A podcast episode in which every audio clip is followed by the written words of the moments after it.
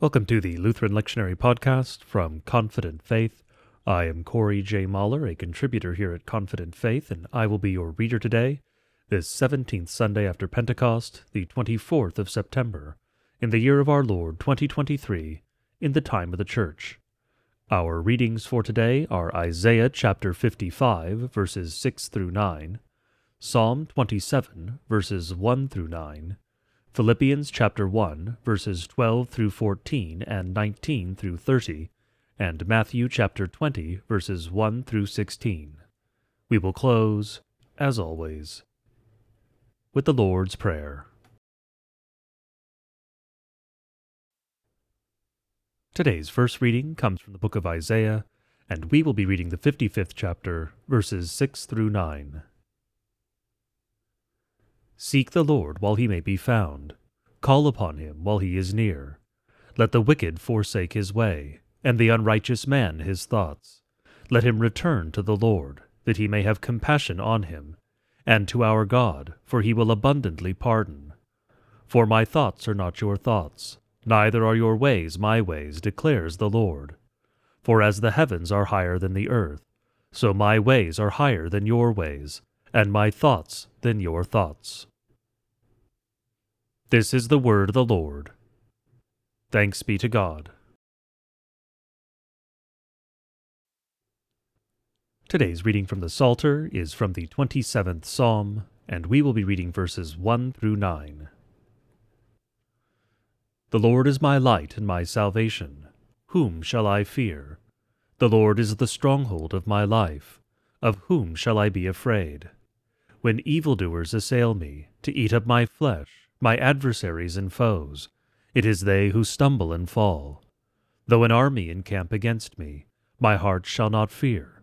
Though war arise against me, yet I will be confident. One thing have I asked of the Lord, that will I seek after, that I may dwell in the house of the Lord all the days of my life, to gaze upon the beauty of the Lord, and to inquire in his temple. For he will hide me in his shelter in the day of trouble. He will conceal me under the cover of his tent. He will lift me high upon a rock. And now my head shall be lifted up, above my enemies all around me, and I will offer in his tent sacrifices with shouts of joy. I will sing and make melody to the Lord. Hear, O Lord, when I cry aloud. Be gracious to me and answer me. You have said, Seek my face. My heart says to you, Your face, Lord, do I seek. Hide not your face from me. Turn not your servant away in anger, O you who have been my help. Cast me not off, forsake me not, O God of my salvation. Glory be to the Father, and to the Son, and to the Holy Spirit, as it was in the beginning, is now, and will be forevermore. Amen. Today's epistle reading comes from the book of Philippians, and we will be reading the first chapter, verses 12 through 14 and 19 through 30. I want you to know, brothers, that what has happened to me has really served to advance the gospel, so that it has become known throughout the whole imperial guard, and to all the rest that my imprisonment is for Christ. And most of the brothers, having become confident in the Lord by my imprisonment, are much more bold to speak the word without fear. For I know that through your prayers and the help of the Spirit of Jesus Christ, this will turn out for my deliverance, as it is my eager expectation and hope that I will not be at all ashamed, but that with full courage, now as always, Christ will be honored in my body, whether by life or by death. For to me to live is Christ, and to die is gain. If I am to live in the flesh, that means fruitful labor for me yet which I shall choose I cannot tell. I am hard pressed between the two. My desire is to depart and be with Christ, for that is far better. But to remain in the flesh is more necessary on your account. Convinced of this, I know that I will remain and continue with you all, for your progress and joy in the faith, so that in me you may have ample cause to glory in Christ Jesus, because of my coming to you again. Only let your manner of life be worthy of the gospel of Christ, so that whether I come and see you or am absent, I may hear of you that you are standing firm in one spirit, with one mind striving side by side for the faith of the gospel, and not frightened in anything by your opponents. This is a clear sign to them of their destruction, but of your salvation, and that from God. For it has been granted to you that for the sake of Christ you should not only believe in him, but also suffer for his sake, engaged in the same conflict that you saw I had, and now hear that I still have. This is the word of the Lord. Thanks be to God.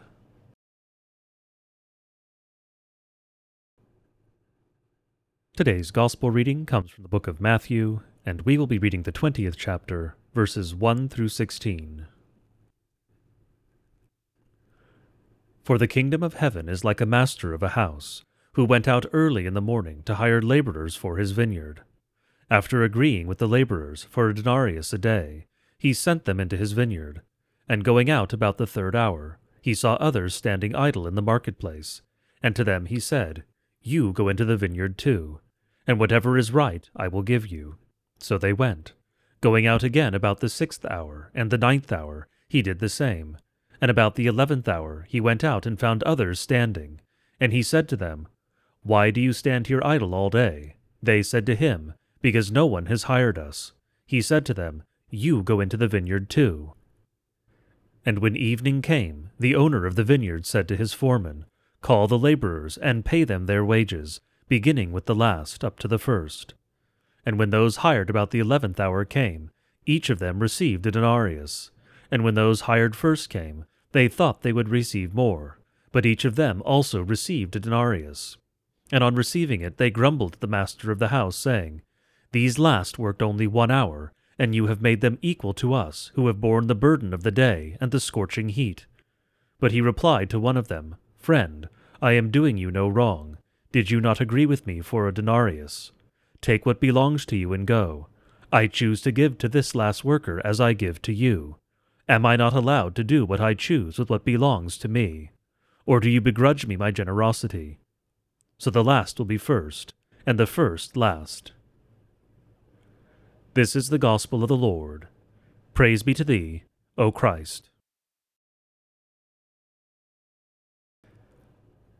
I now invite all of you to join me in reciting the Lord's Prayer, one of the most ancient prayers of the Church. I do encourage you to say it aloud if you are somewhere it would be reasonable to do so, but praying it silently is, of course, also fine. The Lord knows what is in your heart. Lord, remember us in your kingdom, and teach us to pray. Our Father, who art in heaven, hallowed be thy name. Thy kingdom come, thy will be done, on earth as it is in heaven. Give us this day our daily bread, and forgive us our trespasses, as we forgive those who trespass against us. And lead us not into temptation, but deliver us from evil. For thine is the kingdom, and the power, and the glory, forever and ever. Amen. Go in peace and grace to serve our Lord and Savior Jesus Christ, in whatever calling has been given you, or task set before you. Until next week, God be with you.